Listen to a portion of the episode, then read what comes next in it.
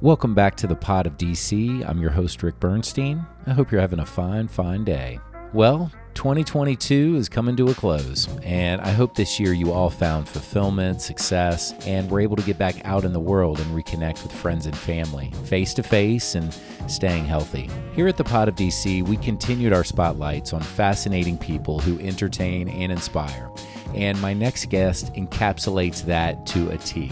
Kristen Berset-Harris is an award winning broadcaster whose familiar face you'll see here in the greater DC Baltimore metropolitan region as the host of Great Day Washington on WUSA TV Channel 9. For the first time on the pod, I had a chance to actually sit down with my guest face to face, this time at the WUSA station, and talked with Kristen about her journey into broadcasting, her experiences with pageantry, and how competing and ultimately winning Miss Florida USA in 2004 helped her find her voice and confidence, to today, where having survived a second bout with breast cancer ultimately led her to where she was meant to be. On Great Day Washington, highlighting stories from around the region, interviewing celebrities, and having the time of her life. So, without further ado, here's our special final guest on the pod for 2022, Kristen Berset-Harris. Enjoy.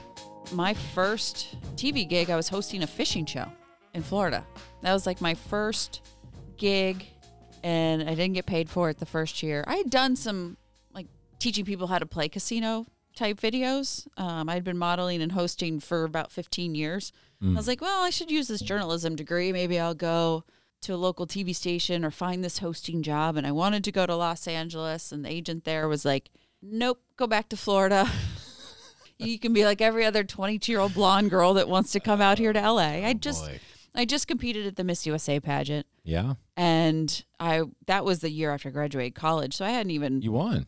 I won Miss I mean, Florida. Miss Florida, right? Miss Florida, and a yeah. semifinalist. So. I won Miss Florida two months after I graduated college, so I didn't, have, I didn't really have Right. to look for a job, full time one anyway. So I did that, and then Miss USA was in LA, and I was like, I want to go to LA. I want to be this big time TV host.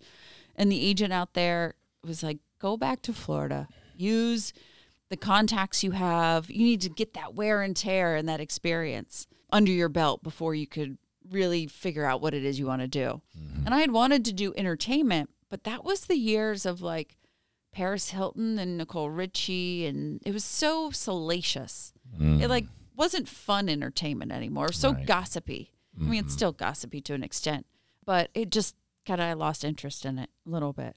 So then, yeah, I hosted a fishing show. I did it for about three years. One of the best gigs I've ever had. I took you to the Middle East. That took me to Kuwait and Iraq.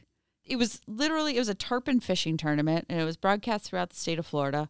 And like I said, didn't get paid the first year. It was only a six week gig out of the year, but it was great. I'd wake up at four thirty. My set was the beach. I mean, I literally stood on the beach for four or five hours interviewing fishermen as they came in. I had no script. You know, we ad libbed the entire show, and I literally had five minutes between when a team brought a fish in and when they went back out. So everything was on the fly. It was such a great learning experience. Mm-hmm. And then the following year, we put on a fishing tournament in Baghdad. And who knew this little fishing show would take me halfway around the world Unbelievable. sailing with the U.S. Navy, staying on Victory Base Complex, you know, learning about everything that our servicemen and women were doing. And we shipped over like 12,000 pounds of fishing poles, t shirts, lures, everything. And we had about 400 servicemen and women that fished with us on Z Lake in Baghdad. It was like a bright blue sky, Black Hawks flying overhead. It was really quite amazing. Wow. And we'd sit by the campfire with them on the bases and we'd hear about their families and those that went into the neighborhoods and helped the Iraqi families. And it was just fascinating. But this little show that I took a leap of faith on, that took a leap of faith on me, and it turned into award winning journalism and a really unforgettable experience. And it wasn't, again, wasn't scripted. It was so, you really never knew what was going to happen. I think that's why I love live television so much Mm-hmm. even on our show, if we have a script, we can have breaking news. We've had cameras go down. We've had packages that don't run. We have videos that don't run. You know, you just have to be ready, and that's the that's the excitement of it all. It takes that just ability to kind of roll with it. Is that something that you just develop with time and experience? Is it an X factor? You have it or you don't. You can be very learned in the school of journalism and, and technically, but I mean, to be able to, like you say, if a breaking news story comes in, to transition, to strike the right tone yourself, regardless of how you feel emotionally, you need to meet the moment. You're born with it? I think a little bit. I mean, you have to be comfortable up there, right? Whether it's just Right. somebody says, Rick, get up on stage and tell us about so and so for five minutes. And you just have to be comfortable with it. Mm-hmm. Some people are really good off the cuff, live, or even scripted, but live. Some people need to have a teleprompter to read. And a tele- reading a teleprompter is a skill in itself. It is. A lot of people can't do it. It's really not that as easy as it seems That's right. to read it and be entertaining and be exciting. So I think you do have to have a little bit of that within you. I mean, there's still somewhat some trepidation when you go up on stage. You and I've co-hosted pageants together. There's times where you got to stretch for five minutes because they can't add things up correctly. It's Can't, like got to get it added up. You got to get that evening gown kind of, you Right. know, just right or technical problems.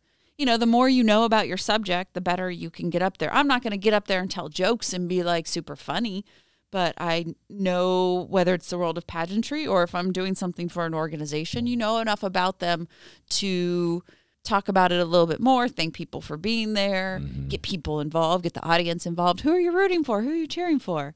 I don't know. I thrive off of that.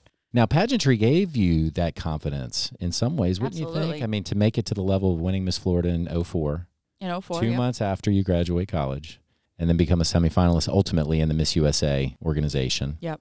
You got to be able to be sharp on those interviews and those questions. I had no problem on stage. I had been modeling since I was 12, doing fashion shows. So I had no problem getting up and walking in front of people. Now, being in a pageant dress and high heels and having to smile the whole time is a little bit different than walking a fashion runway where you're never smiling.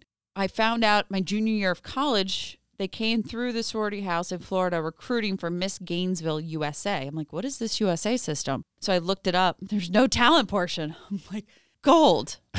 This is perfect for me.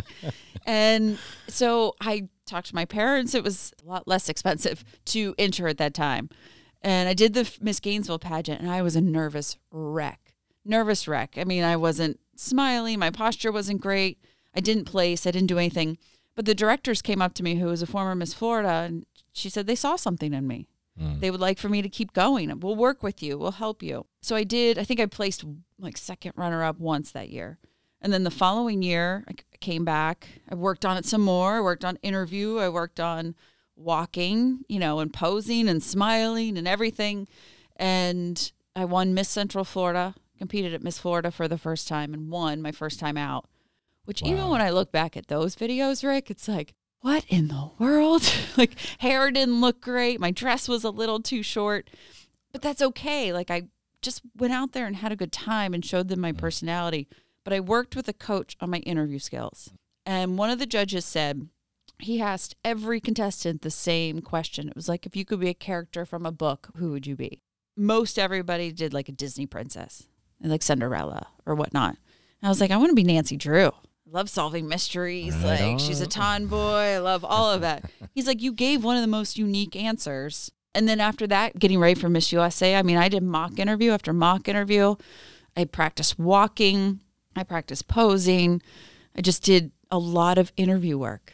And I Yeah. think that just helped with my self confidence to be on stage. I had no problem getting up there. It was exuding that self confidence. And I just found that through all the training that I did. And that for sure helped me in everything I do today. What mindset do you bring in? Do you bring in what's an extension of what Kristen would be on stage, or is it just the right stuff when it comes to just groundedness, or is it how they? I know a lot of it comes across in the interviews.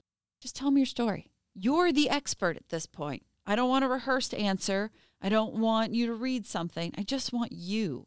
Mm-hmm. And that kind of goes with whomever you're talking to or whatever interview you're doing. You're the expert in you, not me. I want you to tell me about you. I want you to tell me about this product. I want you to tell me about your business. I know nothing. I don't need a rehearsed thing. And that comes across to people as well. But just be yourself. There's nothing rehearsed. We just want to know you, and that's it. Some of our guests are script like we have certain questions we have to ask, but a lot of times it's kind of like they give us an outline. We have our booking form with questions, and I always tell them like, I'm going to try my best to follow this, but you just be prepared because if you say something that I'm going to jump on, then just be ready. But I'm not here to stump you. Right. Um, but yeah, it's still a skill. I mean, if especially when it's somebody else's story, it's Mm-hmm. absolutely hard. And you just want to make sure you get it all out. And then if you have somebody that talks a lot in a long time like me, then sometimes you lose your train of thought if you were going. So you you'd rather work off no notes than it's you're not compromising research and understanding who you're talking to beforehand, but just saying there's no set like maybe your lead and then from whatever they say, it's like, okay, there's a seed of something there. Let's go in this direction, that direction. Yes and no. I mean, with what we do, when we have six lo- six interviews a show, I can't feel comfortable enough just going off of that. Like, I mean, I've got my notes and the things that I've read about that I want to hit. We don't always hit them all, but at least I feel comfortable having something there. I know. I can't unless Little it's something I've worked on and it's the only thing I'm working on. And no, I need to have a cheat sheet there in front of me. Yeah. Yeah. No, I'm with you. It, but it's the same thing with like a speech. I, I gave a speech in October in Boston. I wrote the whole thing out.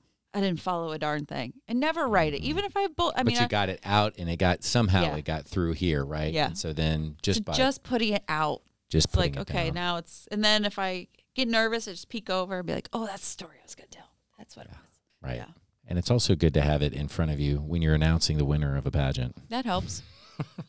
when I hosted Miss Florida this year, reading the names, I'm like, please just let this be right. They moved so fast, the auditor wasn't ready, so I we did have to like stall. I had to ask the current Miss Florida like more and more and more questions, Mm-hmm. and even just reading it to this day, it's like, oh please, just let me have the right name I know. because I've been a contestant where the wrong person was crowned. no joke, really. When one that I was runner up in, the wrong person was crowned. They let her do her walk, and then they stopped the whole thing and took it from her. And like the family was there cheering, and they took the crown, took the sash, took flowers, took everything from her because she was actually fourth Took the runner up. host out too. Did they have to escort him, him or her out? I mean, I know. Oh my. So the woman that they announced was actually fourth runner up, but they had listed whoever was filling out the form Did the first at did the the top. first at the top and didn't list the fourth runner up. So they thought she was the winner.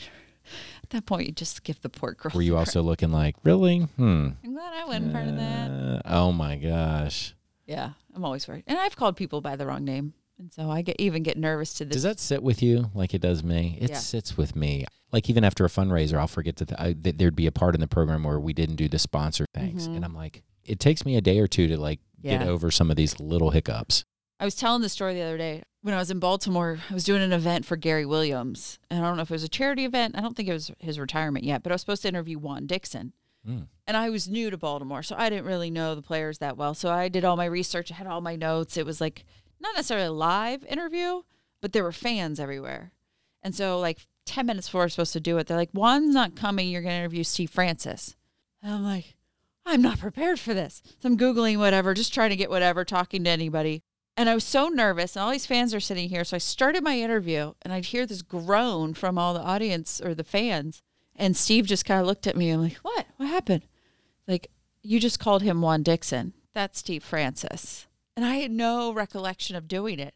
Uh, And I yeah, go, oh my gosh, I'm so sorry. Like, can we try this again? And Steve's like, it was nice meeting you, but no, I'm done. And he walked away. He wouldn't even oh, finish the interview. Yeah. Oh, geez. So that's something that's always stuck with me. Even when Oh I interview. Tiger Woods, it's like, okay, yes, that's Tiger Woods. Right. Still to this day sticks with me. yeah. Who el- who else is kind of singular in that way that you've met? Had John Travolta, Garth Brooks, Keith Urban, Right. You're Gloria not Stefan. none of I don't think I'm confusing any of those, especially Garth Brooks. He's my favorite. Yeah. Um, Taraji. Mm. DC. Yeah, a lot of those. Glenn Close. She was a great one too. Glenn Very Close cool. and Christian Slater. But part of me is like, you know what? Kind of play with it. Like, why does the reaction have to be so, oh no, it's over, it's done? You, you can't just kind of have some fun with this here and just know that I'm doing the best job I can here. So it is interesting with people. I bruise Oh, their please. ego. As if it shouldn't have been already like solidified that they know that, hey, I'm good enough, smart enough, and doggone it, people like me. right. So fishing and then, I mean, Ravens. So you were sidelined with Oh, Ravens for I six loved it. years, right? Yeah, so I before coming here to WUSA nine, I was at Fox forty five in Baltimore, and I made the jump from news. I was a news anchor in Panama City, after while I was doing my fishing, and then made the jump to sports. So sports and entertainment were the two sides I always wanted. When entertainment became a little not my genre, my thing anymore, um, I really focused more on sports. So I covered the Ravens for a couple years there, and then when I came here to the station, I worked for the Ravens and I hosted the Ravens Report show, which again Won awards. it did win a lot of awards. They have a great production. Rave TV has a great production staff over there. So I'm giving them all the credit. I'm not taking any credit for that. but completely unscripted. You know, the only thing I really had to make sure I followed the rules was my interview with Coach Harbaugh. Couldn't really spring anything on him. Players would come in. It was just another incredible learning experience where I was learning the sport and learning the team as I was going as well. And these players would teach me things while I'm trying to talk to the audience as well. But nothing was scripted, nothing. Um, so I did that show for three years, four years, and then covered the Super Bowl. The first professional football team that I covered was the Ravens, and the Orioles were the first professional baseball team. So I've become fans of them Yeah. especially working for that organization, the Ravens organization. It's an incredible organization. I mm. root for the Commanders. I root for the Nationals. I've covered them for so many years. I'm driving to go do an interview or go shoot a story, or especially when I was covering the Nats, and you drive by the Washington Monument and you drive by the Kennedy Center, and it's like, this is my backyard. I know. Some people have never been here to the nation's capital, and it's a bucket list thing for them. And especially on a bright, beautiful blue day, like with the National Cathedral is right down the station from us. Like it's just, this is cool. This is my backyard. This is very cool. So unique, you know. Oh, absolutely. And unlike any other big city. You just don't see all these other things that you would see. And we know, get here. great musical acts and great theater. It's just the culture and everything is just incredible here. And we just have so much fun on our show. We give you a little bit of news, we got a little bit of pop culture, and then we'll have performances on. We'll have chefs on. We're showing you all the great food that's in this area, all Mm-hmm. the incredible talent that's in this area. We're a lifestyle show. So we just want to help you grow. We want to help you be the best version of yourself. I know, you know, in the new year, there'll be a lot of fitness segments, a lot of wellness segments, because that's what everybody's talking about. We just want to have fun and we want to celebrate the culture that is uh, Maryland, D.C., Virginia. There's incredible people here, much talented people. And I get the pleasure to meet them and see them perform. And it's just, it's so fun. We have a great team. This, you asked me, Rick, like, kind of what I wanted to do. And this type of show, Great Day Washington, Mm-hmm. is the type of show that I always wanted to do. I get to meet interesting people. I get to tell interesting stories, get to have fun, get to be silly, get to experience, you know, the, the community in ways that I never maybe would have thought of. I have a great co-host. We have a great team. It's just fun. There's always something, and we've made good friends with, you know, other people that are always coming through the city. And I will say this part, you know, talk about kind of taking that leap and the, being the comfort zone. I was the sports director here for six years, and after close to that six years when I was diagnosed with breast cancer for the second time. And I always say that that diagnosis, I was 36, it was a month before my wedding, second time, was such a blessing to me because I was, I love sports and I loved reporting sports. It just, the way the industry was going, it wasn't my cup of tea anymore. Um, it wasn't fulfilling me every day. And so I took time off to have surgery and radiation treatment. And while I was off, this opportunity for Great Day Washington came up. I saw it in my work email. And I had asked to be a part of the show when it launched, but they had already hired everybody. And so I emailed the executive producer. I'm like, can I throw my name in the hat for this? And she and I had gotten to know each other over the years. So I had to come in and audition like everybody else. I had already filled in once, um, so they had that. I went to radiation treatment in Baltimore. I was in the middle of radiation. And then once I finished there, I drove here to DC, did my audition. And I just felt like, as a stepmom, a new wife, a survivor, I just had a different place in my life. But I don't think I ever would have done that if it wasn't for what had happened to me. Sometimes those things kind of knock you off your feet a little bit. And I was like, well, what opportunity can I take from this now? And that's what I did five years ago. And I've been a part of this great team for the last five years. It's amazing. I mean, not only survivor but thriver. Going through that two times. Your first diagnosis was when? How old were you? I was 27. Twenty-seven. I had literally just come to Baltimore. It was 2009. I worked at Baltimore for about six months, and I had been misdiagnosed twice. So I had had it for over a year before I was properly diagnosed at Hopkins. But I was 26, 27. You know, it's kind of like, all right, let's get it done. Let's get back to work, this new job. I wasn't married. all this stuff. Um, had a bilateral mastectomy, did all of that. I was like, all right, moving on with my life. Lo and behold, seven years later, I'm like, something's not right. Mm. And I just knew at that point. Mhm. So this time I d- decided to take time for myself. I have to go through all of this stuff. I'm going to spend time with my new husband, with my new family, and really just figure out what it is I want in life.